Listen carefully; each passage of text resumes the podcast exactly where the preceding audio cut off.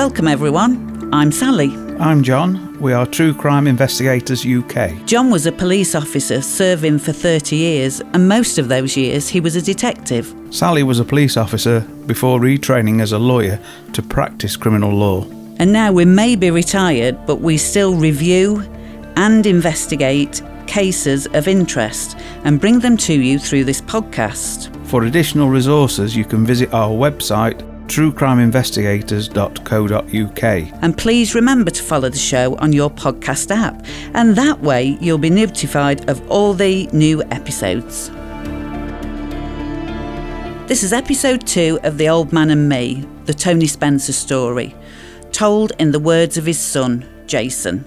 On the last episode, we heard from one of Tony's ex-wives, a couple of his friends, and Jason talked about a sloppy bank robbery that saw his dad sentenced to ten years in prison. Jason was very young, just seven years old at the time, and as his dad's criminal activities have been hidden from him, he's told that his dad's gone away to study at college. But as the years pass by and he visits the prison, Jason starts to put two and two together. It doesn't happen for a while, it's like a drip-drip effect. You get these things you hear about on visits, where people refer to old events. Oh, okay, I didn't, I didn't know about that one.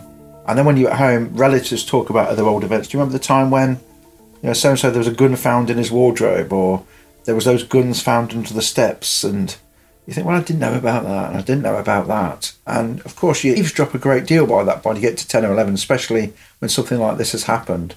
It's like a jigsaw puzzle. You start put, you haven't got all the pieces, but you realise there's some fascinating pieces here that I knew nothing about. So as well as being this businessman, he's also a villain as well. And all these friends of his, they're very well-known villains in the city, you start to realise. And a lot of those have been to prison also. And they all run businesses like him, except he seems to be the bigger fish. And he's talked about in those sort of terms as well, that he kind of got too big or too obvious, or they were after him, the police were after him, he was a target. And they've been after him a long time. And you think, well, why were you after him? Well, apparently there might have been other robberies, you know. You ever notice how his furniture shops were all named after banks? Mm. Uh, so you start piecing it all together. And, and that's you realise, that drip, drip, drip, isn't yeah, it? Yeah, you've got a complicated father mm. there. And then you start thinking, well, all these things can't all be possibly be true. There's too much for one person. And I was raised with him. I know he was at work every day. When could he have done all this? It can't all be true. So then you start having to kind of reconstruct him, really, I suppose. Or start adding to your picture of him. This might be true. This is true. Actually, I did hear about this. This is probably is true, this one. I mean, I remember, like, we used to change number plates on cars and these little... And you start questioning, well, what was he doing that for? There was a shop which had all his windows put through. I mean, Mum told me, oh, well, you, they did your dad over on a deal. And he, he put the windows... And I thought...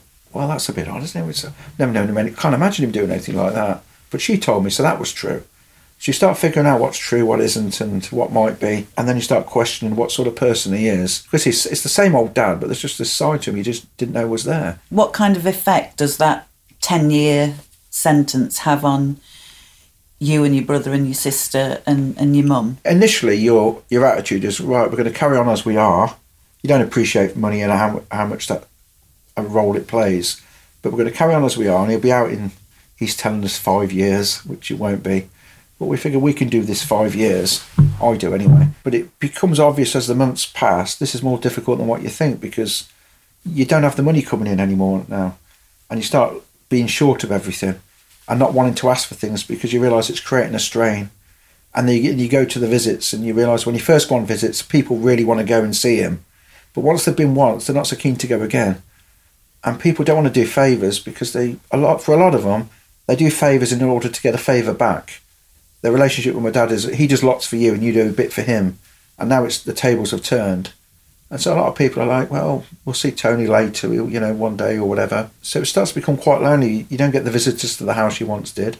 You start to rely on the same people, which tend to be family. A lot of my dad's friends don't help. The idea of some of these villainy types... They're going to do this, they're going to take care of it. Well, they don't do any of that. They just make promises. And you start to realise you're kind of on your own, really. And it's only been a year or two. And all of a sudden, my sister's not going on visits. She's got a horse show on a Sunday. My brother doesn't want to go. He's older. He probably doesn't like going, because I think he, there was a lot of stigma at his age. All his school friends knew about this. Was that mine didn't. I went to school in a different area and I kept it all to myself. So he, he kind of faced the stigma more than I did. With me, it was just keeping things to myself. So... So gradually we start to struggle through this sentence, and it's apparent that we're really not going to make it as a family, and the my mum and dad's relationship, that crumbles, and they end up divorcing. And alongside that is we're in a house that really, a landlord's trying to evict us, the phone's been cut off, the car no longer runs. And in the end, my mum's brothers step in and say, look, we've got this house and you can rent it off us. So we go back and start again. Mum and dad divorce, and for the last couple of years of his sentence, I don't see him. Serving his ten-year sentence, which in reality was six and a half or thereabouts, yeah. And towards the end, he finds himself at Sudbury Prison, which is an open prison in South Derbyshire, yeah, where no doubt he convinced the education departments in the prison that, because he is an artist, and you were yeah. arty, very arty, aren't you, from and worked as a, in the art world, and he'd met somebody, presumably in prison, that had got access to these plates that you could print counterfeit American dollars on. dollars, yeah. So that was all rumbling along while he was serving his sentence, and then towards the end, he starts to sort of activate the idea. The people before had done this quite well. He thought, I can improve on this. He was a very good copyist as an artist. I think he thought, I can improve this, improve the inks, improve the papers. But once we've got these dollars, I can distribute them like no one else can. I have all these contacts from when I was in business, but now all these contacts I've made in the years inside, and a lot of international contacts. I can really do this on a big scale. So I suppose that's inspiring. When you're inside, and whatever you're going to do when you get out is massive and on a large scale. It's very motivating to think, God, I'm going to do this and this is going to be incredible. Whereas if you're just going out just to a, the hope of a job and a and a bed sit, that's quite depressing and unmotivating. So I think he was quite inspired for, for that time when he would get out. So like I said, from day one, he had that energy about him. He was busy and he had too much to do. And I think if we could ever, which we won't be able to, look at his prison file at Sudbury, I'm sure there'll be comments on there saying Tony Spencer's coming to the end of his sentence, is applying himself, and he's an accomplished artist, and mm. art might be a way, because a lot of prisoners paint, don't they? Yeah. Make a living afterwards, and even when they're inside. But deep down, he was getting paper sent in under the noses of the prison system to analyse and examine the paper to see what yeah. would be suitable for later for... So there's obviously a relationship between the prison and the police, because the day he's released, there's an operation on him as soon as he gets out. So he hasn't been that subtle about it, or people have talked. But right from the off, he has a police surveillance operation team on him. They must have a good idea of what he's he's doing when he does get out. But he'd used his time, like, experimenting with colours of inks, as well yeah. as, no doubt, painting yeah. pictures to show that he is doing it. The underbelly is, I'm experimenting, ready for when I'm out, and the big operation starts and we're counterfeiting money. So it was sort of under the nose of the prison system, who was actually doing this. It was very Shawshank Redemption-like, yeah. Which people, when they hear this, will be amazed, wouldn't they, that this sort of this planning... Sort of, sort of dedication and this discipline, yeah. It's quite, it's quite surprising it goes on, but he always used to think that sort of way.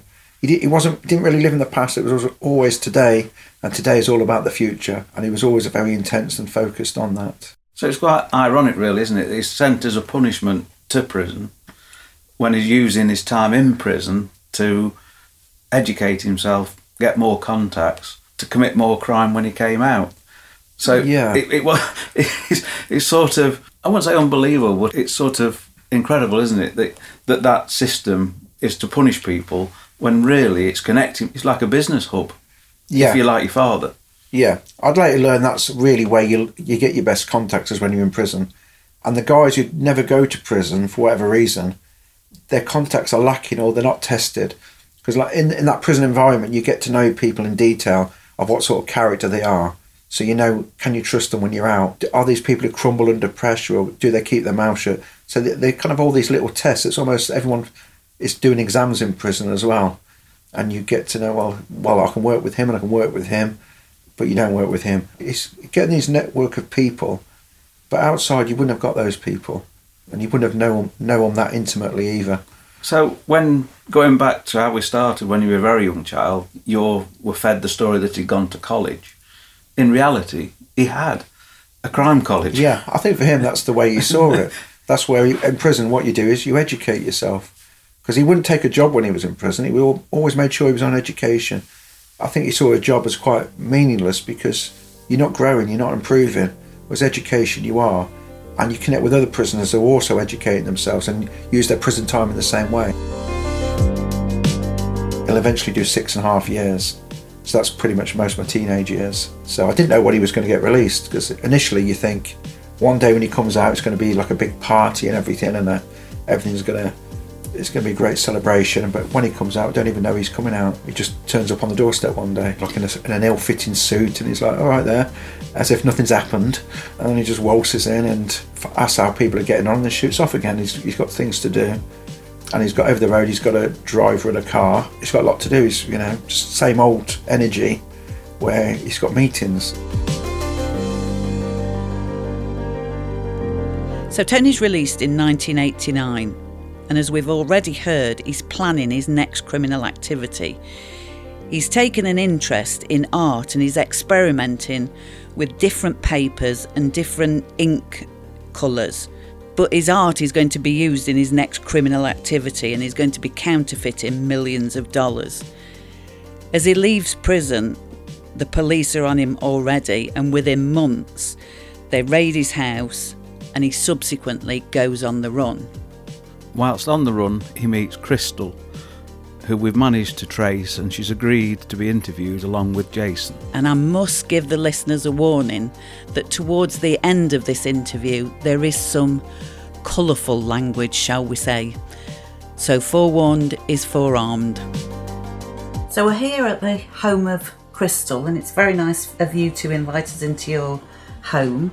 You're and welcome. Uh, and we're here to talk about your relationship with um, Tony, as we know him as Tony Spencer. How did you know him, and when did you first meet him? I met him um, through a friend, uh, well, say a friend, uh, there was a guy across the road, a neighbour, that always chatted to us when, as girls when we went in the pub. Bit of a Jack my lad, bit of a car dealer, bit of a, always had a wad of money in his hands, you know, so it was not really our cup of tea. But he'd always, as soon as he'd seen us, buy us all the first drink. And this particular night when we went in, the same thing happened.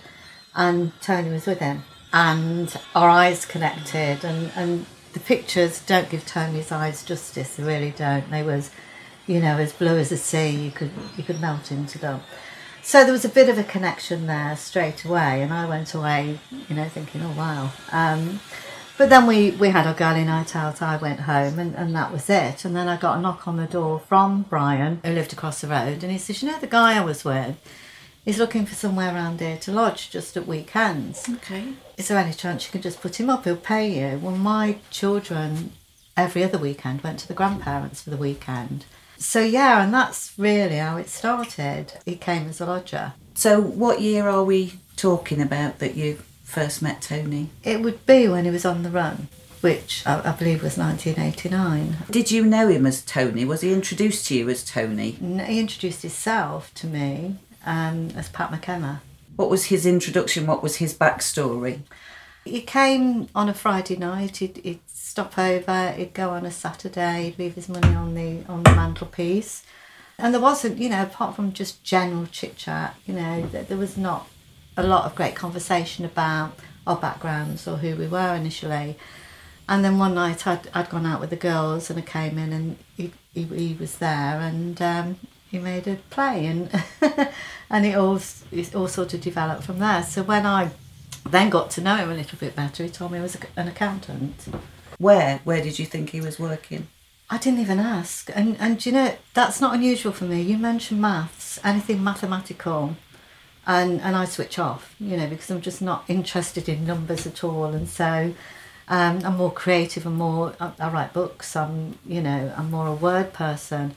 So I can't recall him ever saying whether he worked for a company, whether he worked for himself. He just said he was an accountant, and I just accepted that. And he'd go off every morning in his pinstripe suit with his briefcase and looking... Um, Looking, Looking like he part. was going to work. Mm. Sounds quite naive, doesn't it? But, you know, there was no reason for me to believe anything different at that time. You take people on face value. And so he would go off to work. He would come home at five, six o'clock at night. He'd have tea with us. We'd watch telly. He'd play with the kids for a bit. Um, you know, once a week we'd have pop and crisps and video night. And we were just a family. The kids adored him. And at that time, he would be living with you as part of your family full time. Yeah. yeah, absolutely. When did you first get the inclination that anything was not quite as it should be? I didn't until he, he just didn't come home. I tried phoning and, um, and, and, and nothing. And, you know, in these days, they'd call it ghosting. You know, he ghosted me. That It was just never heard nothing from him. You start to worry and, and, and, and then the next day you don't hear again, and then the next day you don't hear again, and then you realise um, I've just been dumped. You know, I've just... I had tears, I had, you know, my broken heart, because by then I'd really fell hook, like line and sinker. And then you get over it and you get on with your life. And then I bumped into Brian again, and I says, oh, have you seen anything of your mate? And he says... don't you know? And I says, no, what? He says, he's in Winson Green Prison. Oh, just a shock, you know, and I realised that, that, you know, that's why I hadn't heard of him. It wasn't because he didn't fancy me anymore. It, it wasn't. Um... So the next day, I drove all the way over to Winson Green Prison, which is in a quite a horrible area. And you used to go across the road to like a community centre and get your number, and then you'd wait to be called over to the prison. And I went over the prison and um, I said, I've come to see Pat McKenna. And they said, Pat McKenna? I said, yeah. And they said, have you got a visiting order? And I went, no, not heard of him, but even if he is here, you know, you can't get in without a visiting order. This was totally, I'd, I'd never been to a prison in my life. So it's my it's an alien situation yeah. that you found yourself yeah. in. How long are we talking from his non-arrival at home to finding out that probably, he was potentially in prison? Probably about three months. Quite some yeah. considerable time yeah. then. So how did you move forward, being as you hadn't got the visiting order and that's what you need to, I, to be able to go for a prison visit? How did you move forward? I then um, went and knocked on my neighbour's door, Brian. I said, I'd be, I went home, obviously. I've been to the prison, but they wouldn't let me in. What did I need to do? Because I ain't got a clue. And he he told me to um, write to him. And, and it was that point... that I think he told me his real name. So he knew his real name. So I wrote to him. I then got a, a letter back from Tony. And he said the reason that he hadn't told me is that he didn't want me involved. He didn't want me to get my house searched. And all the lovey-dovey stuff was in there as well, which, you know, you get, and how he's missed me, et cetera. And then he, um, he told me to destroy the letter as soon as I'd read it. And he says he was not he was not guilty of... He, he said in the letter what he was charged with. And, that he and, was and what was he charged with American at that time? Dollars. Yeah, counterfeiting American counterfeiting dollars. Counterfeiting American dollars. Mm. And that it was a set-up and, and all the usual stuff that I guess criminals say. Anyway, I couldn't destroy the letter. You know, it was it was a love letter. so I... Yeah, so then I started visiting him in prison and he says, I've got a good case... everything's looking good, um, and that, you know, um, he's, he's innocent, it's a set-up, police don't like him. And then I would visit, I would visit every week, and um, I take my children sometimes, and my daughter, my youngest daughter, sat on his knee one day, and, and she says, does my other daddy? And I said, your other daddy? Who, who's your other daddy then? And, and she, she pointed at Tony, and... and she says, he's my other daddy. And, and, and from that, you know, and, and Tony liked that, you know, it was, you could see him like that. And from that, my kids called him Dad.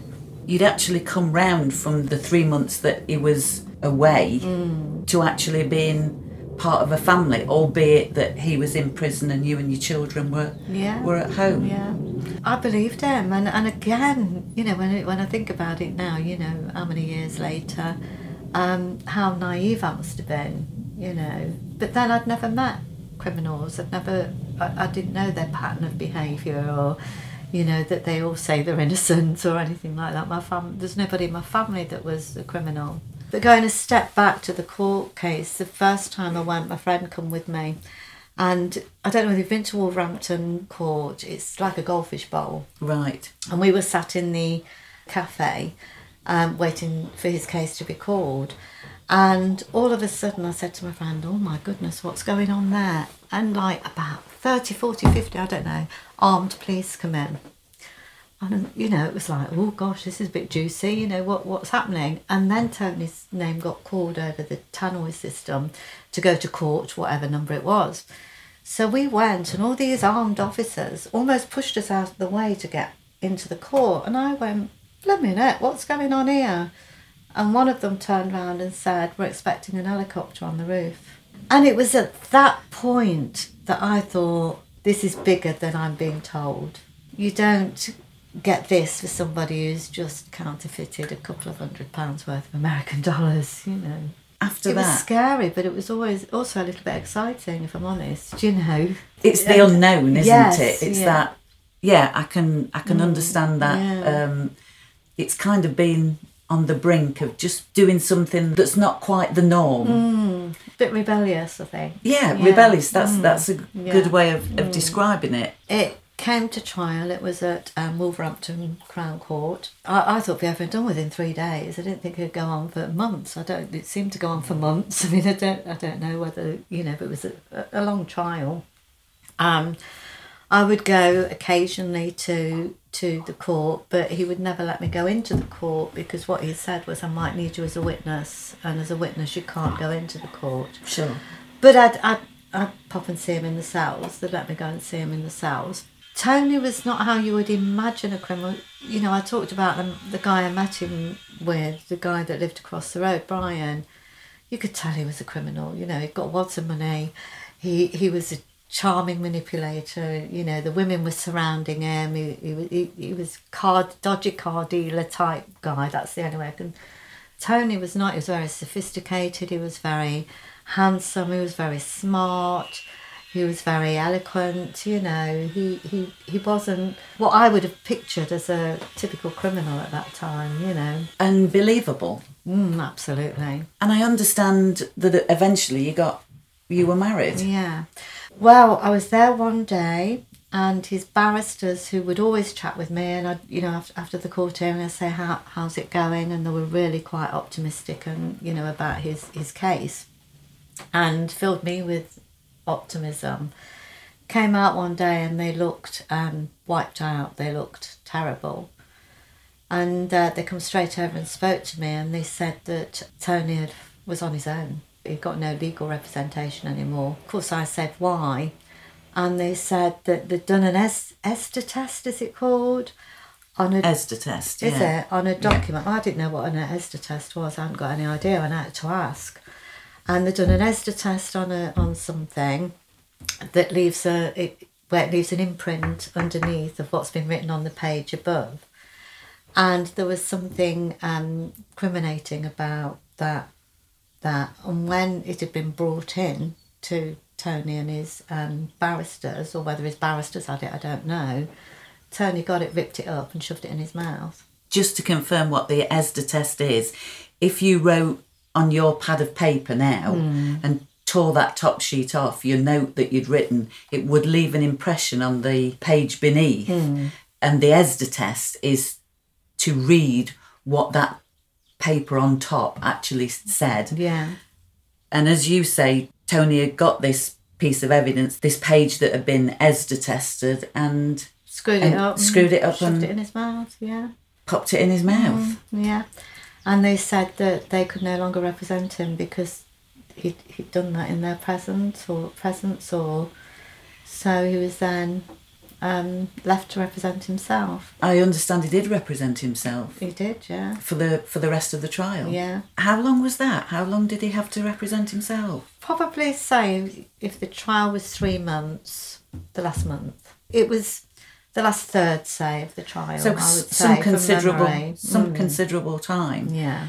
Did you, at any point when he was representing himself, did you go into the court or did you no. remain outside? No, apart from that first time, I was never allowed in the court by Tony because he was all the time he was going to be using me as a, a witness. Don't know what for yet, but you know, it might be that you was with me that night, and I, you know, I always said I wouldn't lie, I wouldn't lie in court, and he says, no, no, no, you know. It, it, it, You'll be asked to tell the truth. Subsequently, he was found guilty of the counterfeiting of mm. American dollars. Mm. Um, what sentence did he receive? Eleven and a half years, and he did eight, something like that, yeah.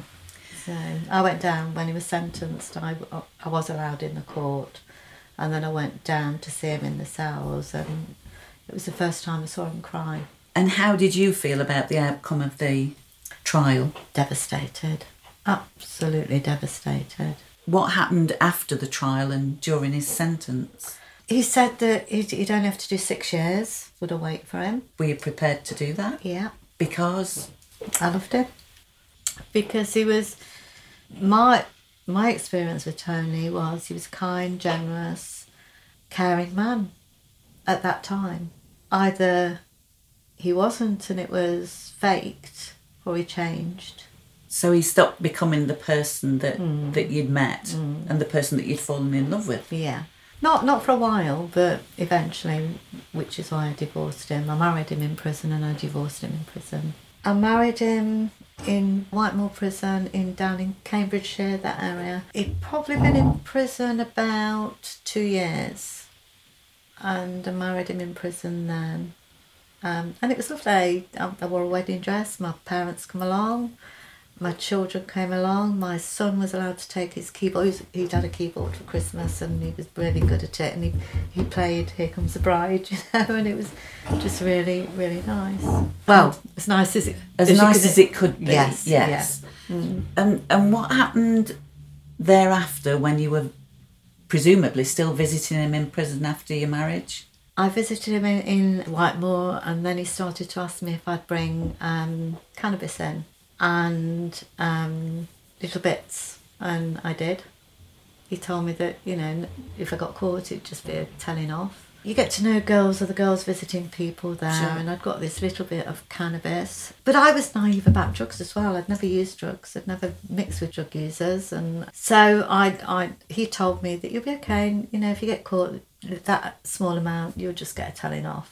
I used to talk to these girls, you know, when we were, we were waiting outside to go to the prison, and one girl was missing one day, and I said, where's such and such? And I can't remember her name now, and, and um, she said she, she was in prison. I said, she's joking, what for? Taking drugs into prison. And I'd got, you know, only a little bit, but, you know, um, I mean, I wouldn't even know, probably about, I mean, I, I have seen drugs now, so probably about... Um, what was worth probably nowadays about thirty, forty quid, something yeah. like that. So I immediately um, got rid, went to went to the toilet and got rid. And the, there was a table of officers on, and I just happened to look down as the diary as I was waiting to go through security, and it says, if um, Missus Spencer visits today, inform security. Really? Mm. But I'd got rid. And I went in and I played Marielle. So was that a turning point for you then? Yeah, yeah, a little bit.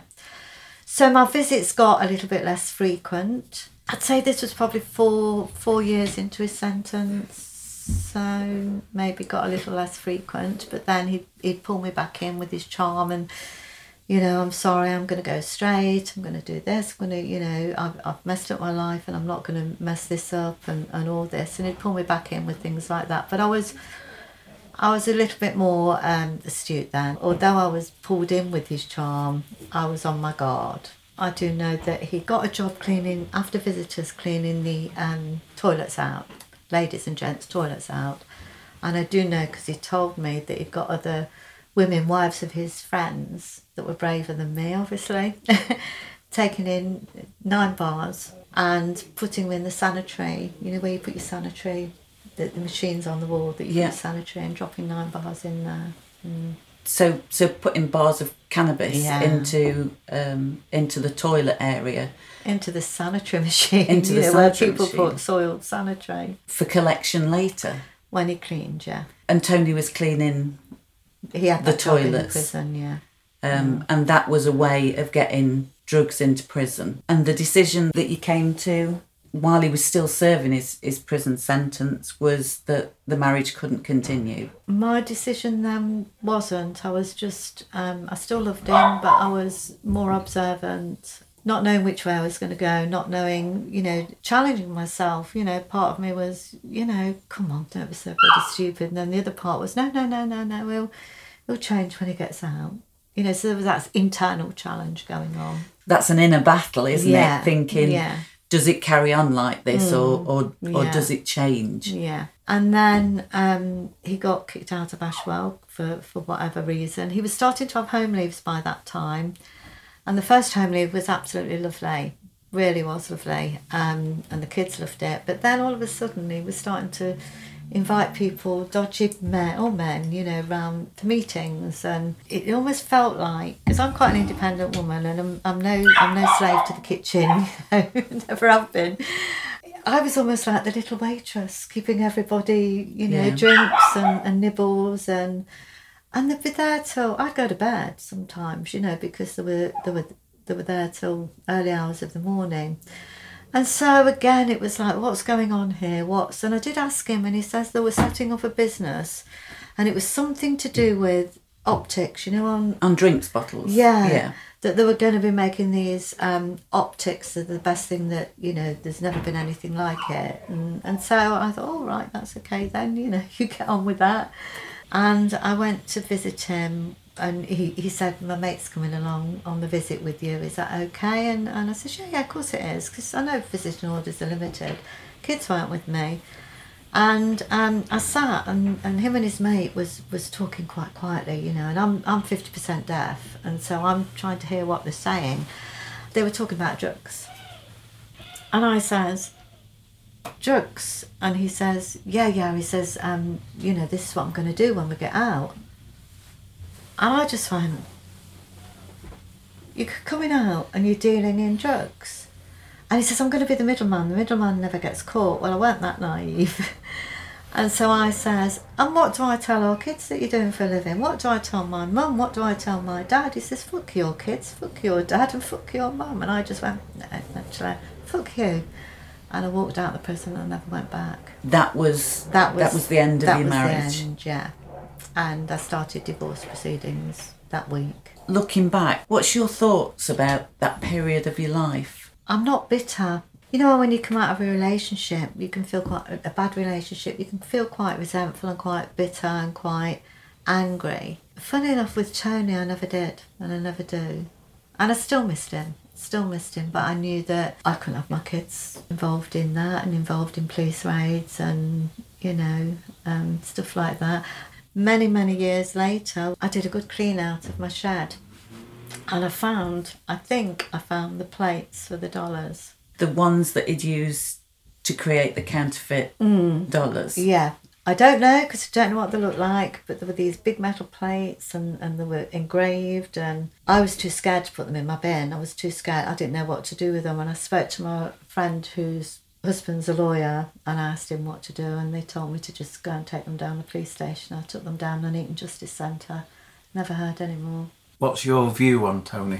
Me and, and Jason have, have got, we, we've we've had met hours, haven't we, many of hours, trying to analyse Tony. In fact, I went into psychotherapy training to try and get an understanding of not just Tony, but previous relationships. Um, people like Tony attract empaths, attract nurturing, motherly mums. And his mum was very... Um, What will I attract? He's attracted to that type, because I know, you know, from what I've heard is that Jason's mum's a very nurturing, loving, caring mum, isn't she? And, and and I was. Tony's mum was very cold, very detached. Um, his dad was a bit of a, he was just not right. And I think children from that don't get their emotional needs met, that don't get that warm, loving, caring home, they have to get those needs met in some other way. Say, for example, money becomes their love interest, if that makes sense. You know, they feel good. And also the the admiration he got from everybody because of what he did, the, the kudos, um, that all fed, I think, what he didn't get from a very early age. And that that's, you know, it, it's hard to analyse somebody that you... you know, you care about, you've had relationships with, you, even your own family, your own children. It's hard to do that. When I was with Tony, I wasn't analysing him. He is a fascinating character, there's mm. no doubt about it. He'll never uh, be forgotten, will no, No, he wouldn't, and unfortunately he's not here no. for us to talk to, it, and I probably yeah. he wouldn't talk to us anyway. Mm. But, uh, yeah, it is fascinating, isn't it, Sally? Yeah. It is, yeah, and it's been absolutely fascinating to talk to you, Crystal, and I, once again, I thank you for allowing both of us to come into your home and uh, to talk about that period of your life with Tony. Yeah, you're welcome. And I think that little dog wants to come in. Well, we had a good chat with Crystal, and she being so open and honest about her naivety and also the roller coaster ride that was life with Tony. And he charmed her sufficiently for them to marry while he was in prison. But then when he was coming towards release, she gave him that ultimatum. It's either me or the criminality, and he chose the latter. I mean, how many times have we seen it in our careers that a relationship has ups and downs, but people who are so determined to commit crime like Tony was, that trumps all other issues, doesn't it? And at the end of the day, he chose criminality against his relationship, which some do change, but Tony was never going to change, was he? No, and I think that's where Crystal's naivety also comes in, because she thinks that once she finds out that he's been locked up once and and then he carries on committing crime, that she can change him, she can pull him out of that, but clearly she can't. No, and, and the more we hear about Tony, it's quite obvious that nobody, I don't think, would ever change him. No, I think that's right. So when he is eventually released, obviously he's not with Crystal anymore, so where does Tony go from here? And we asked Jason what happened next in the old man's life. After your dad came out of prison for serving his sentence for the counterfeiting of the American dollars, how much of the eleven and a half years did he serve? Because he got nine for the counterfeiting, yeah. two and a half for the perverting the course so of justice. He would eventually do seven and a half, which was more than what he'd initially told. But he was always an optimistic in every optimistic in everything. He'd say, oh, "I'll do five or six, seven and a half," which was long. It was a it was a long toll, that was. So when he came out, I think he'd been like forty-six, which to me, I'm twenty-six at that time. forty-six is old, I figure, at that age, and well, I it... expect him to be acting in an older fashion, and his crime days and maybe his business days are behind him because he's he's forty-six. I seem to think forty-six is old, which it clearly isn't. But his forty-six is more like a twenty-six. Because when he comes out, he has this energy he always used to have. He just looks a bit older. How does that manifest itself in his day-to-day life, then? It's still that thing he's always had where he doesn't sit still. And he always has his lists, which he's always producing and marking and scrubbing things off and rewriting. He's always got plans. He's got meetings, which he's trying to always organise in one area. But his mind's always obsessed with whatever he's doing and the plans he's built up for all, the, all that time. At the time, I'm working in London, so I usually saw him on weekends. I'd come back and every weekend I'd notice a slight difference. So when he first came out, he'd have a car, but I didn't know where he was. But then when he come back one week, he took me to where he was living. And it was just a, it was an empty house, essentially. He had a room with a mattress in and he had access to the house and hardly any food, nothing there. But one thing he did have, he pulled the, one of the rungs from the stairs out and he had loads of cash in there. That was his base, which he rarely went to, but that was his base, that was his... Uh, and he had other little rooms dotted around the city. He'd just go rent a room and he might sleep there one night, but he'd gotten the habit where he didn't sleep in one place more than two nights running because I think he was always anticipating being watched, even though at that time I thought he was doing cigarettes. And he always had his phones. That's the other thing. It was kind of money in phones and his phones would always be going. And by now we're into mobile phones, aren't we? Yeah, mobile phones is the new and... thing, yeah. And most of them are quite bulky, but I think pay-as-you-go might have just come in then. And he'd have, a, he'd have a few phones, he'd have two phones, and then a week later he'd have a third phone. And what's that one? Well, that's for so-and-so who I speak to. He doesn't like to share his phone with somebody else. And then I realised he divides his calls into incoming and outgoing. Uh, that's a habit he'll always have. And so the, most of them were in the U K. They'll income on one, one phone, and they'll say, yeah, okay, I'll get in touch with him. And then he'd go to the other phone and phone that person. But it meant that if someone was doing surveillance, they'd only have one phone. And then only have half a picture. So he was in this habit of dividing his phone calls up. And then he'd have a fourth and a fifth phone later, and they'd be for his international calls. So he'd have a phone that was for Holland and Spain. And sometimes he'd have one just for one guy in Spain. But all of a sudden you notice he starts carting all these phones around, and he has to have a certain bag so they can all slot in, and he's got his chargers because they don't hold the power that they later do. And at that point, I'm working in London. I'm not anything to do. I just see what he's doing each week. I notice each week he's got a newer car or a better car uh, or a different car, or he's got a different driver. I do notice he stops driving. He's always got a driver after a while. And he reasons, well, it means I can make my phone calls, because you can't make phone calls and drive. So usually he starts having a, a driver all the time.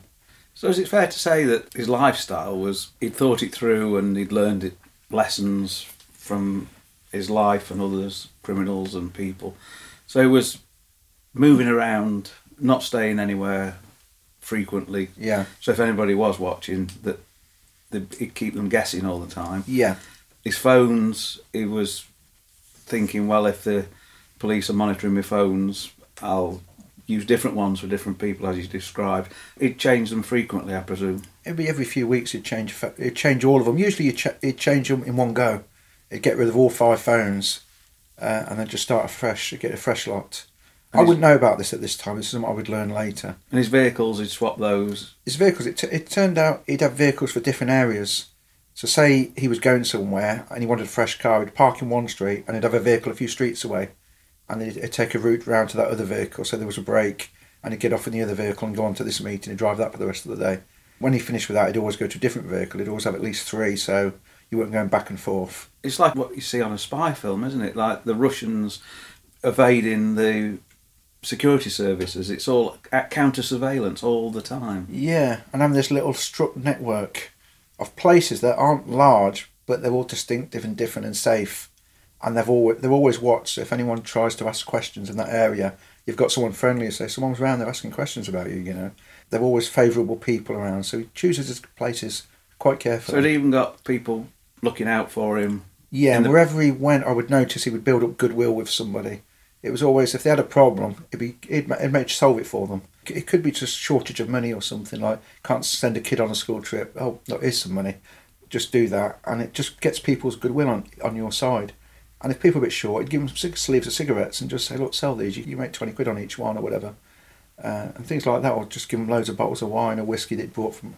So it was always something, just building up goodwill wherever he went. And it grown to such an extent, or was starting to grow, that he had drivers, mainly so that he could just, like some executive in the back or front, whatever he sat, just making phone calls and arranging appointments and deals and God knows what. And, of course, he couldn't do that if he was driving. Yeah, the, the drivers just paid for themselves the way he, he reasoned it to me. It's incredible because the turnover of phone calls, the phone's constantly going, and all the phone calls are about, like, ten and thirty seconds each. That's all. They're all short phone calls. There's no co- long conversations. It was always like, you know, I see you, mate, there in five minutes. Have you got the such and such? Quite a bit of code there as well. Never used names on it. They're all pseudonyms. Um, and that just seems the, the way of trading in cigarettes. So even if the police, authorities, whoever, because customs would be possibly involved in those yeah. days, whoever was trying to catch him would find it really hard work because it was so disjointed and disguised. Yeah, there's so many codes and cars and phones. You can just never get enough pieces to know what's really going on. You just get a little part picture. And that's the same with the workers as well. The drivers would only see a bit of what he was doing. They wouldn't see everything. Um, so if anyone left and there was any animosity, he would just change things in the areas that they knew about. But he was just very careful. Drivers never knew too much. It was always codes, whether he was on the phone or off the phone, the codes continued. So where did he venture into next to set up after his prison sentence? Well, he starts to generate a lot of money, and he has to find. He starts buying up small businesses of old friends he'd become reacquainted with. So he buys a wine bar, um, which he, he doesn't need a wine bar, and he, but he's going to transform it into a gay wine bar because he says there's great money in that because the gay community have this disposable income. It's very high, and that's where the future is. So he buys this wine bar, and then he buys a taxi firm because um, occasionally they use taxis, and there's a taxi firm going, so he buys a taxi firm, buys it cash. And then there's a burger van by the taxi firm where he goes to have a burger, and he thinks, the amount of times I've come in here, I might as well just buy the thing. So he buys the batch bar, and then they've got another one, and he buys that off them as well. Interestingly, in that incident, there was because um, there's a lot of rivals between these these vans, and I think he puts his van at a at a hot spot where someone tells him, you better shift it, because if you don't shift it, I'm going to have it burnt out. And he says, who, who are you? And he says, I'm so and so, I know such and such. He said, okay, I know such and such, I'll ring him now. And he got the guy on the phone, he says, right, you, that's Tony Spencer, you don't mess with him, he's having his van where he said he's having it, and that was it. And what's the next big adventure, so he moves into big time? The container unit is what evolves from that, because some land comes becomes available and he thinks, well, I'll have that, because it's near his taxi firm, and it's near these burger vans, and he thinks I may as well have that, and he puts up a fence around it, like he did with the cookers in the old days. He puts some caravans on it, they're going to be his offices. And he starts buying container units and dropping them in and start hiring them out. And that becomes a business very quick. Within weeks, he's, he's set all this up. He's kind of flattened the land and everything and put all the stones down and wrought iron fences and barbed wire and got the caravans in. And it's just happened ever so fast, and that's where all his money's going. And for him, it's the ideal cover for this business he's now doing, which is cigarettes, but turns out to be drugs.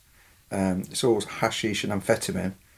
But this container unit is the ideal cover, because a lot of these units are, they hide out to a lot of local rogues who are doing booze cruise runs and selling dodgy things. Some of them are straight, but some of them aren't.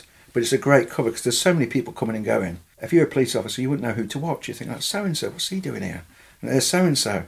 And it's just a great cover. My dad's in these caravans and he's running this business. And it's all legitimate. There's just so many dodgy people involved. So he, he sort of blinded what he was doing, like a scattergun effect, that there's so many pellets in the air yeah. that you, you don't know which one to go for. Yeah, so you've gone to the point where now he has cars, and you can see a lot of them, you just don't know which one he's going to choose, because there's there's like dozens of cars, and you don't know what belongs to who, because there's that many people. Some of them leaving cars, some of them, they just come and go all the time, and he has that many drivers by that point. So he might, he might let's say, eight drivers, regulars, and then people coming and passing through, um, but they're all driving different cars. And most of the cars aren't registered to the drivers anyway. So if you're a surveillance team watching, there's a lot of chaos there. And it's hard to follow because all these phones are also changing. There's so many code names and there's so many pieces. It's like a thousand piece jigsaw puzzle where there's too much sky. You just, it's really hard to put together. He's establishing himself now as the container depot, call it yeah. that, and smuggling presumably large quantities of yeah, cigarettes. Yeah, he's imported them in from the continent. I mean, he is bringing cigarettes in, but he's bringing hash and amphetamine in. But they don't really go to the yard, they go near the yard. All the business is done in the yard, but they're all these, it's all offside, as he calls it. So it might, it might be in some sort, he calls them warehouses, but it might be a lockup or somewhere. And as soon as they come in, within twenty-four hours, they're sold and they're gone. They don't just sit there, like on the shelf, they go very fast. So if he's got some coming in on the Monday, he'll spend days preparing for this to go out, because when it comes in, it's got to go fast. It can't be sitting around, because it's a risk having it around. So that's what he does. He'll spend days prepping, get everyone geared up, get the advance payments, all the deals sorted. And then when it comes in, this is f- like a frenzy of energy and just chaos. Everyone goes offside, gets distributed all around the country, and then he goes back to his office and carries on his container unit as before. So with the drugs coming in the containers with the cigarettes, or how did it actually work? They'd come in at a parcel. Say they'd come in through Manchester or Liverpool or Dover, like on a lorry, and there'd be a little team of people, and they would take it off the lorry and they'd take it to a warehouse of some sort, what he was calling a warehouse, and then he'd basically just say, right, so-and-so's got to go to Nottingham, so-and-so's got to go up to Newcastle, this one's got to go to Glasgow, and you just send them out in lumps, like, you know, tens, twenties, thirties, and you do it over like twenty-four hours, and it might be, say, five hundred keys will go out, but they'll all go out within twenty-four hours all, all around the country. And then there's a pause because nothing happens, because everyone's on credit. And then seven days, the seven-dayers start coming in, and then the ten-dayers and the fourteen-dayers. And the fast ones are the cash payers, the ones who want the bottom price. It's a bit like a stock exchange. If you want the lowest price, say you'll pay cash day one and you get the lowest price. If you want fourteen days, you're going to pay a lot more. So it's a bit like that. But that's what he does. He just organises these big shipments. They come in, they go all around the country, then he collects the money, and then he ships it over to Amsterdam and Spain to pay for the next load. You mentioned keys, which will be kilos, I presume. Yeah, yeah. He's dealing in huge quantities of cigarettes and drugs. Yeah, yeah. And distribution network, and you mentioned the canals, because he was moving it, some of it on canals and, and hiding it on canal banks. Yeah, they'd, they'd hide it in the boat, they'd stash it at certain points. Uh, so there'd be a few of them on the boats, and there'd be the lookouts on the bridges. Uh, and then they'd do the mixes sometimes on the boats, which is why eventually they'd get rid of a boat, because they'd think there's too much forensics on the boat, you need to get rid of the boat. So they'd just, like I said, he'd rather give it away than sell it. And then people just have to clean it up and take it. But, but that's what a lot of it was. He'd do, he'd do the boats for a while. If he thought surveillance was on, it would just change the pattern. Because if the people were too close, you just need to change everything. You can change your phones and your cars, but you need to change and be a bit unpredictable. So ironically, went on the canal boats, which are slow, but you can see everything coming. And they're very often in isolated, and you're on the move, aren't you? Yeah. You know, you could be in one spot one day and be ten miles up the road the next. Yeah, and the thing is, they just bury them everywhere, and you can just ch- change terrain constantly, so he kind of liked that. And then he'd switch back and go back to the container unit. But then the container unit does start to get attention. And there's one point where I, I went up and he mentioned there was a camera opposite, but he was sorting that out, and what he did was he got some container units, put them on top of each other with a crane, and just blocked off the cameras. So he was aware that the police were starting to watch him. But as he said, it doesn't matter if they're watching you. That, you know, I expect them to watch me because of who I am and what I've done before. But if they don't see me doing anything, they'll after six weeks, they'll go. They have to find something to keep watching me. And if I'm just going to my caravan every day making phone calls, what are they going to say? Tony goes to work every day. Because he wasn't actually hands-on with anything, was he? I think he would go hands-on. I think they used to do mixes in those, you know, when amphetamine, and you've got to do a mix. There's part of him that probably wanted to do it because there was an element of risk. But also he wouldn't ask someone to do something he wouldn't do himself. So he'd figure, well, no, I've got to take charge of this because at the end of the day, I'm the head, so... Uh, when he was doing that, it would be unpredictable right up to the last hour. No one would know where he was going to do the mix, and he'd have four or five options. And at the last hour, he'd notify the two workers who were with him and say, right, it's going to be sort of like uh, the red place. Uh, he'd be there in twenty minutes. And that's what they'd do, and they'd go do a mix. Everyone got the phones off. They'd do the mix, and then they'd come out of there and then start distributing. There were the rare times when he went hands-on, but I think other people wouldn't do that. So when you say a mix, for people who don't know what that means, what do, what does that actually mean? You would get the amphetamine in base from abroad, but then you've got to bulk it up and add powder to it. So like four kilos becomes eight kilos. And then things like baby formulas and very white powders they'd use. But that's what they would do with the amphetamine. And that was quite profitable, the amphetamine. He, he, he called it his line, as he called it. And that's what he would do with the amphetamine. He would, he would do the mix himself, like he was a chemist. And it was just, you know, put the gown on and the gloves, and he'd do all this sort of thing. But that was just very high risk, because if the police come in and you're doing that, then what are you going to say? So he really did put himself on a, a he, limit at times. There's part of him that seemed to like this risk. And it was a... But he'd taken all the precautions behind the scene of... All that preparation. Clouding the whole enterprise, if you like, by, you know, anti-surveillance, changing locations, talking in codes, choosing your staff very carefully, yeah, giving them a code word red, you said, which would, would mean a location that they'd be aware yeah, everyone, of. You, you, unless you, in the little circle, only the people in the circle knew what the codes were. And if something dramatic happened elsewhere, where some people were compromised or they had a raid, most of the code names had to change because some of their drivers might know the code's being used. And so you just change them all over again. And also, if any drivers had left, you wouldn't want them knowing the codes and telling the police what the code... So the codes would constantly change, just the phones and the cars did. I mean, mammoth... enterprise. It's obsessive. I mean, it must, I mean, his brain must be working like a computer to control all this. You've got this. To have one hell of a memory as well. Yeah, you? yeah. And I mean, that's the funny thing with a memory, because occasionally things would get forgotten, and it'd be like, I had twenty kilos of this the other week. I buried it on the bank. I can't find it. We've been up and down and up and down. There was there was one instance where it buried. There'd something been buried over in France in a wood. Uh, one of the workers had buried it, and they come over, and then they went back a few weeks later. And a massive hurricane had gone through the region, and it uprooted trees and everything, and every marker was gone, and they couldn't find this stuff that had been buried. So my dad, he, he he'd actually bought a there's a dog trainer, like a hat, and he had all these dogs, and he bought his business, and he trained a dog to locate this particular drug, and they went over and took the dog to try and find it. But apparently the dog had been trained in the wrong drug, and they never found it, and the thing just lay there, just forgotten. And somebody and just had to write it off. Write it off, and somebody could just stumble across it. Yeah, someone digging one day they, might think, well, what the...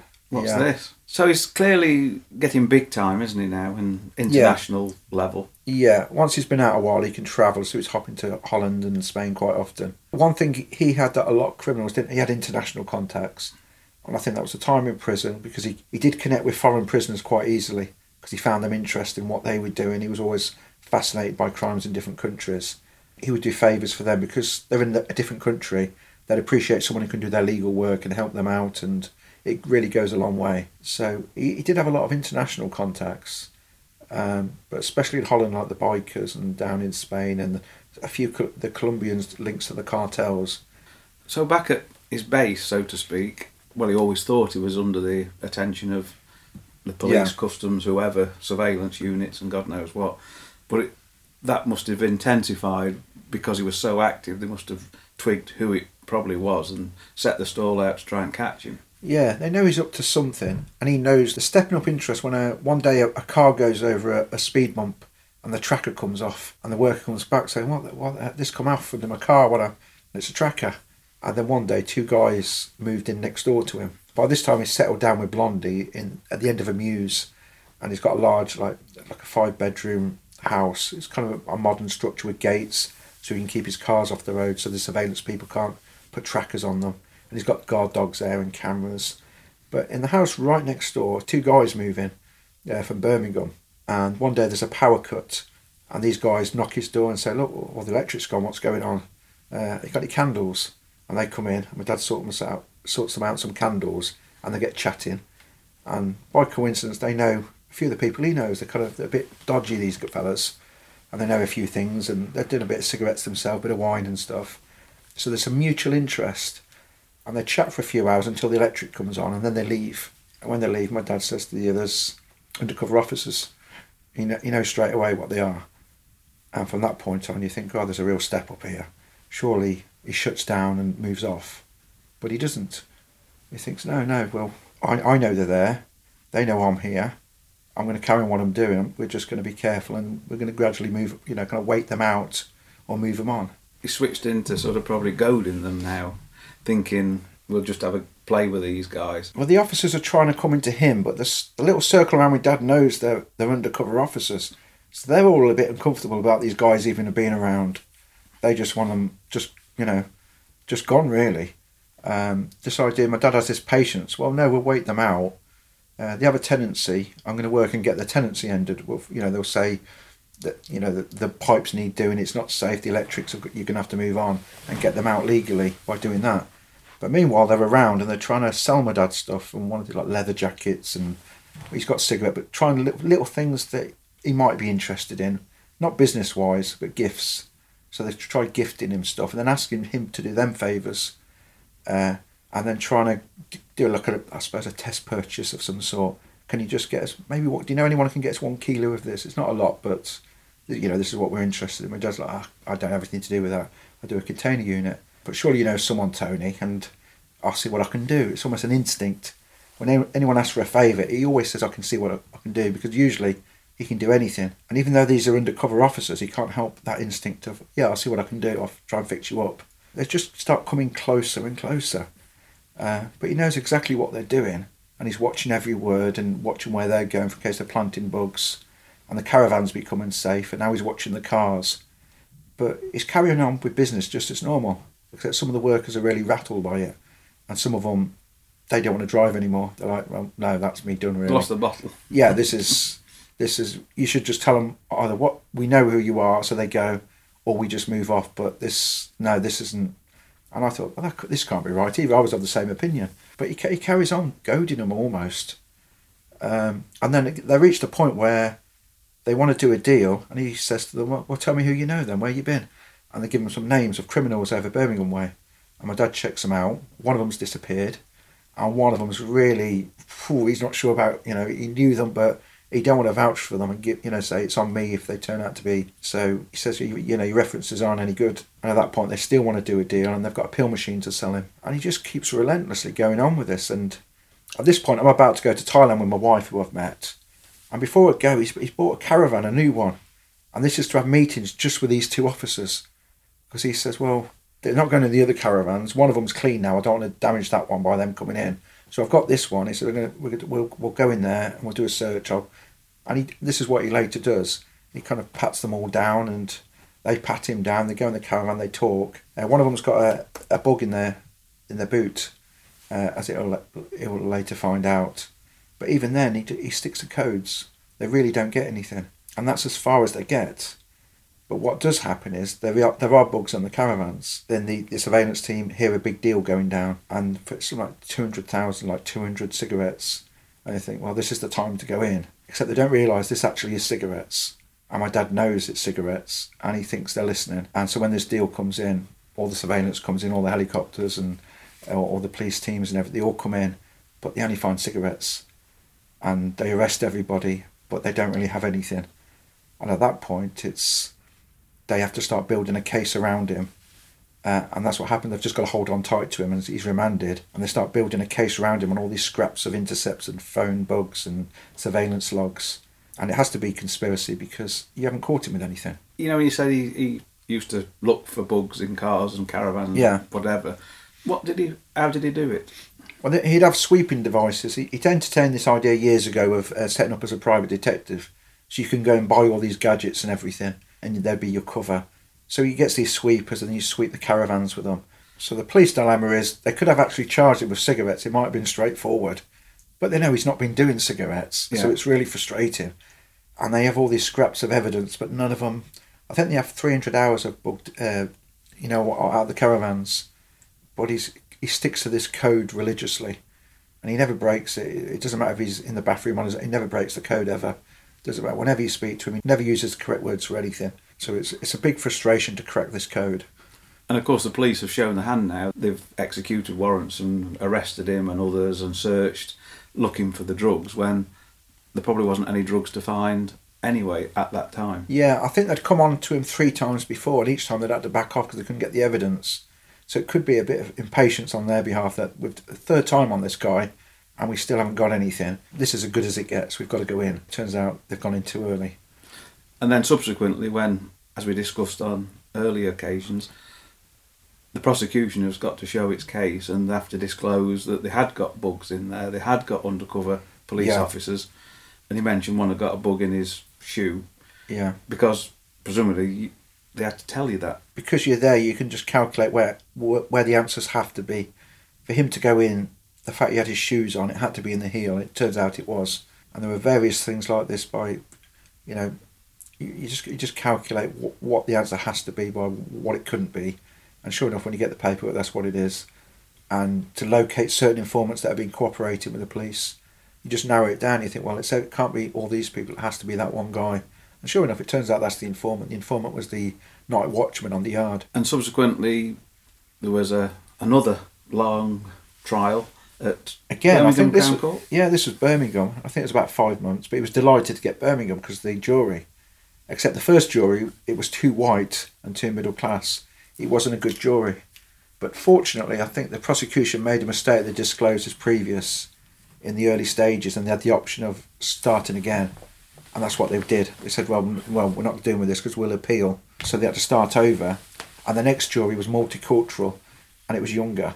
And it was a good jury, so they went with that jury and they thought, this is a good one, we need to keep this one. So later on, when the prosecution disclosed his previous again, this time they didn't stop it. They thought, no, the jury's good and we ought to roll with this and actually use it to our benefit. And so they started to say, well, look, Tony's a cigarette smuggler. He's a rogue. He's a bit of a villain, a bit of a past, as the prosecution have told you, but he's not a drug dealer. And it put the emphasis on the prosecution to say, well, you can prove he's a rogue quite easily, but can you prove he's a drug dealer? And that becomes the problem because everything is about cigarettes. All the phone calls are about cigarettes. All the witnesses are about cigarettes. There's a lack of drugs in the in the case. The only people who've got drugs are the people who aren't him. There might be the odd guy they've raided and he's got something, like a kilo of something. And the police officers, they're the only ones who really had any drugs, which they were trying to sell, and a pill machine they were trying to sell. But there's almost no drugs in the case. So the undercovers that he thought were undercover police officers yeah. genuinely turned out they're to be the real thing. It t- turned out there was five of them. Five? I think my dad identified three of them. But there were two on the fringes who didn't really do a lot, but they were floating around. They'd uh, rented container units. So they were there. So there's a lot of eyes there. But the main two were obvious right from the start. I would see them in the yard and I would say to them, they weren't even from round Nuneaton, they're from Birmingham. And they didn't have Birmingham accents. And they didn't know anyone in our area. And there's a mystery why they were setting up in our area. And they looked like they were performing. It was a bit too obvious. Uh, they were constantly on the phone, kind of mirroring how my dad would behave. Except there was a lack of activity to back it up. Uh, and there was too much show. A lot of the villains were a lot more understated. They were slightly overstated as well in what they did. Yeah, it's a bit of a giveaway, but he spotted it. I wouldn't have spotted him on my own, but he spotted him straight away. As the trial progresses, again, it's frustrated the authorities in catching him. And when they've got him, he moves on to the next challenge to get off, doesn't he? Yeah, this Which is, is the, the next phase. Game, yeah. Uh, he has two good barristers. Uh, which one to eventually become a Q C. He's a real charming guy, Charlie Benson, and Dermot Wright, an old veteran. It's a good combination. uh, and their prosecution is a, is quite a middle class guy, or upper class rather, but he has this accent which is quite aloof and it doesn't play very well, because it's it's not like the jury aren't really used to people speaking like that, or if they do, they like a bit of humour, and there's a lack of humour there, and it's almost like a theatre, the court, because I used to go some days, and it was very much like a theatre, who's got the best barristers, who can charm the jury and who can connect with them, and there's a lack of humour to the prosecution, and there isn't to the defence, and gradually there's a connection between the jurors and my dad, because he's there every day, and his, the defence box is right by the jury box, and they see him every day, and he doesn't come across like a villain at all. He does come across as a rogue, but a very charming rogue, um, and so that's what they start to believe. They think, well, yeah, we accept he's a rogue and everything, but he's such a nice fella, and you haven't proved otherwise. And there was a frustration with the prosecution that they can't.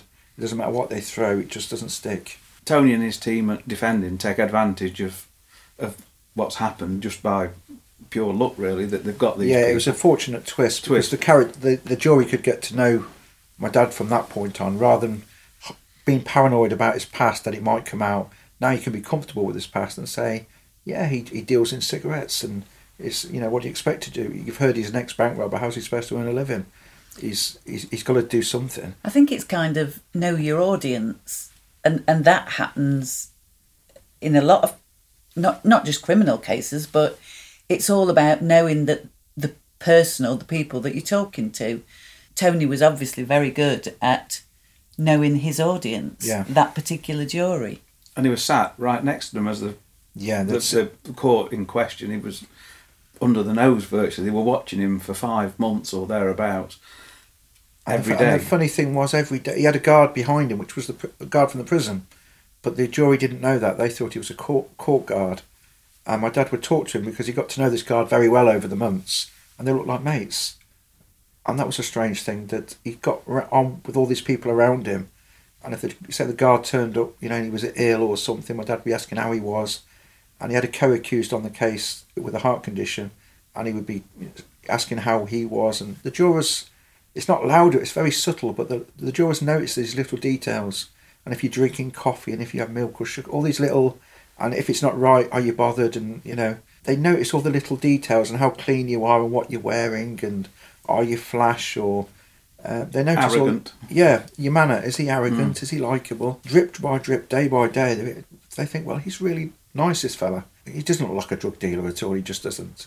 Because behind the scenes, the jury wouldn't be aware as such, but there's quite a tight security issue, wasn't there, thinking that he was such a big fish that he'd possibly be a, a an escape attempt. Yeah, but as it's at Birmingham, there's like a dozen courtrooms, so you don't know which courtroom all this fuss outside is for. You'd think, well, what's, what else is going on? And because it's Birmingham, there is always something going on, so you can never connect what's going on outside to a specific case normally. Uh, there's nothing so high profile that'll be on your television when you get home. So it n- never really got connected to my dad. Like I said, inside the courtroom, you, he'd have handcuffs right up until the jury came and they'd have to take him on the minute before. Um, but they'd always be off every single day, so they'd never know he was on remand.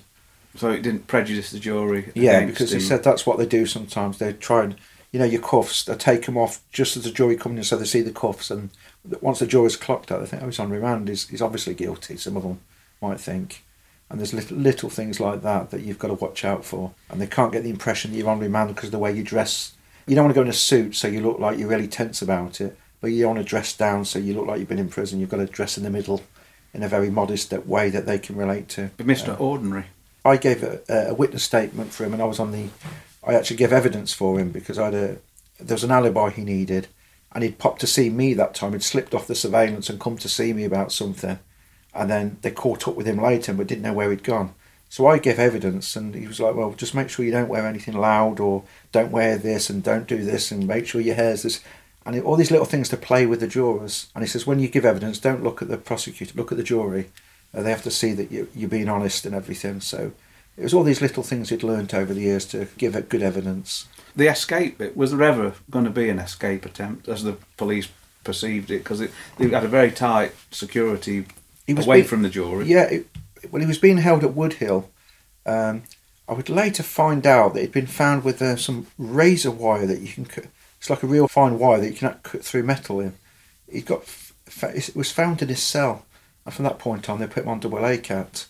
Uh, but before that, he was on A C A T anyway. That's He'd, an escape risk category, yeah. isn't it? So on double A C A T, he ended up on the wing with Charles Bronson. There was just him and Charles Bronson at, being held at Woodhill, who he didn't really like, to be honest, because uh, Bronson was always playing up and messing up my dad's routine. So you're going out for breakfast before you go to court, and Bronson's playing up, so you miss breakfast.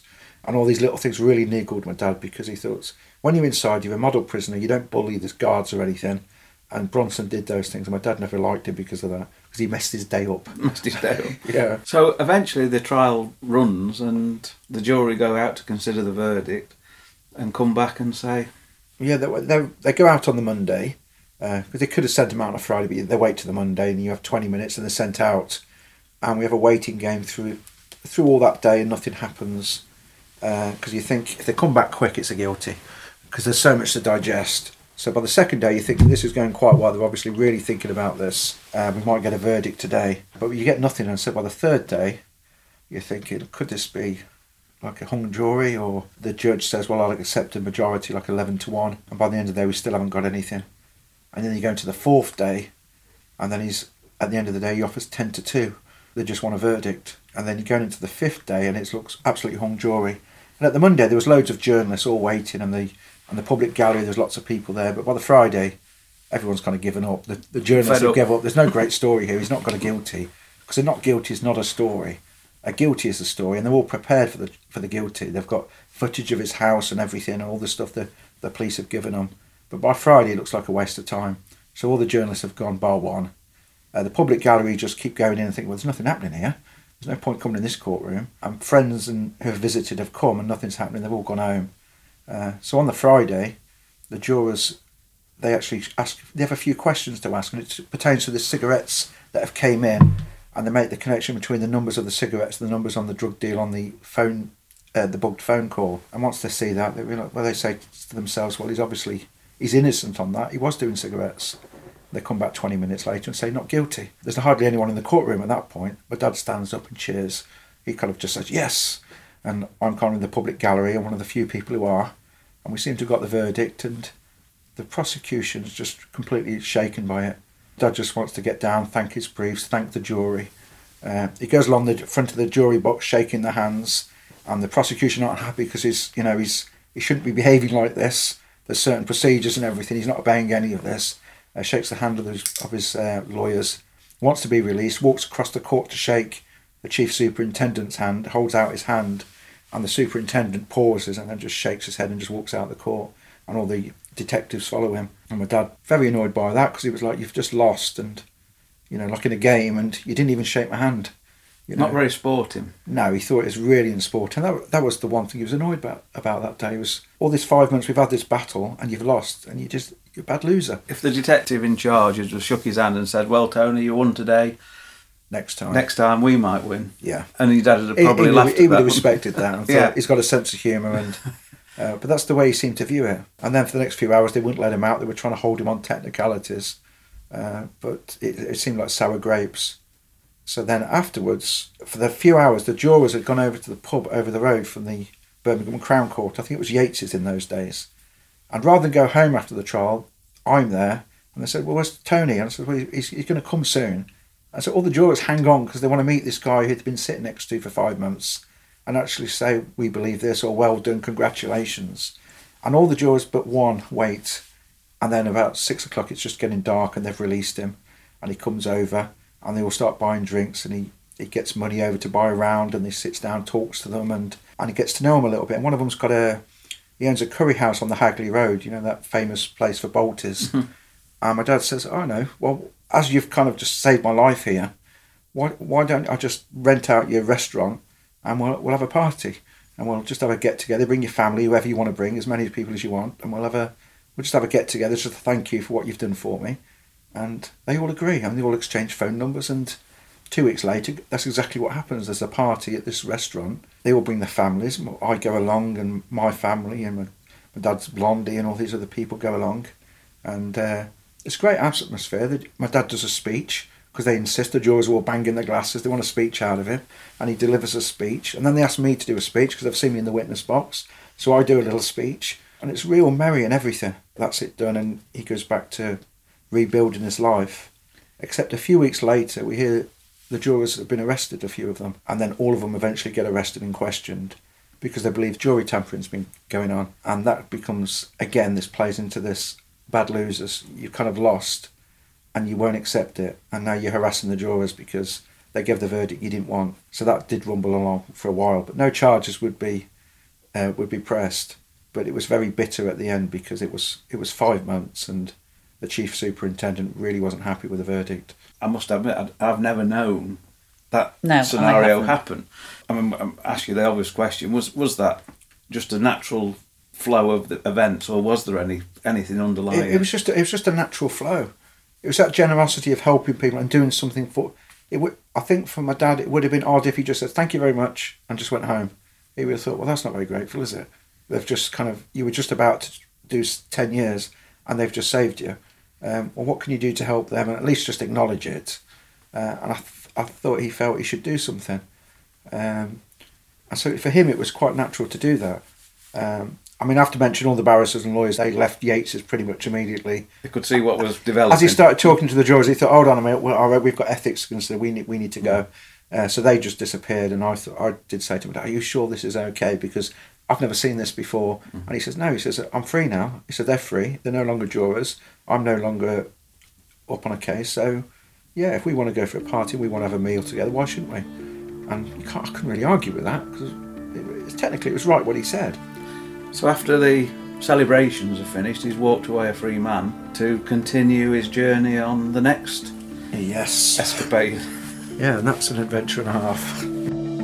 But I'm afraid you're going to have to wait until the next episode to hear much more of this story. It'll be released a week after this episode, so please use your podcast app to follow or subscribe to True Crime Investigators U K so you won't miss it. Thanks, of course, go to Jason Wilson. Without his book, The Old Man and Me, this series just wouldn't have been possible. And we also say thanks to Crystal for sharing her thoughts and recollections during this episode. And also to a little dog for challenging our editors. Our editors are Angelica Dabbs and Ed Allen, and our executive producers Pete Allen, all from Carrot Cruncher Media.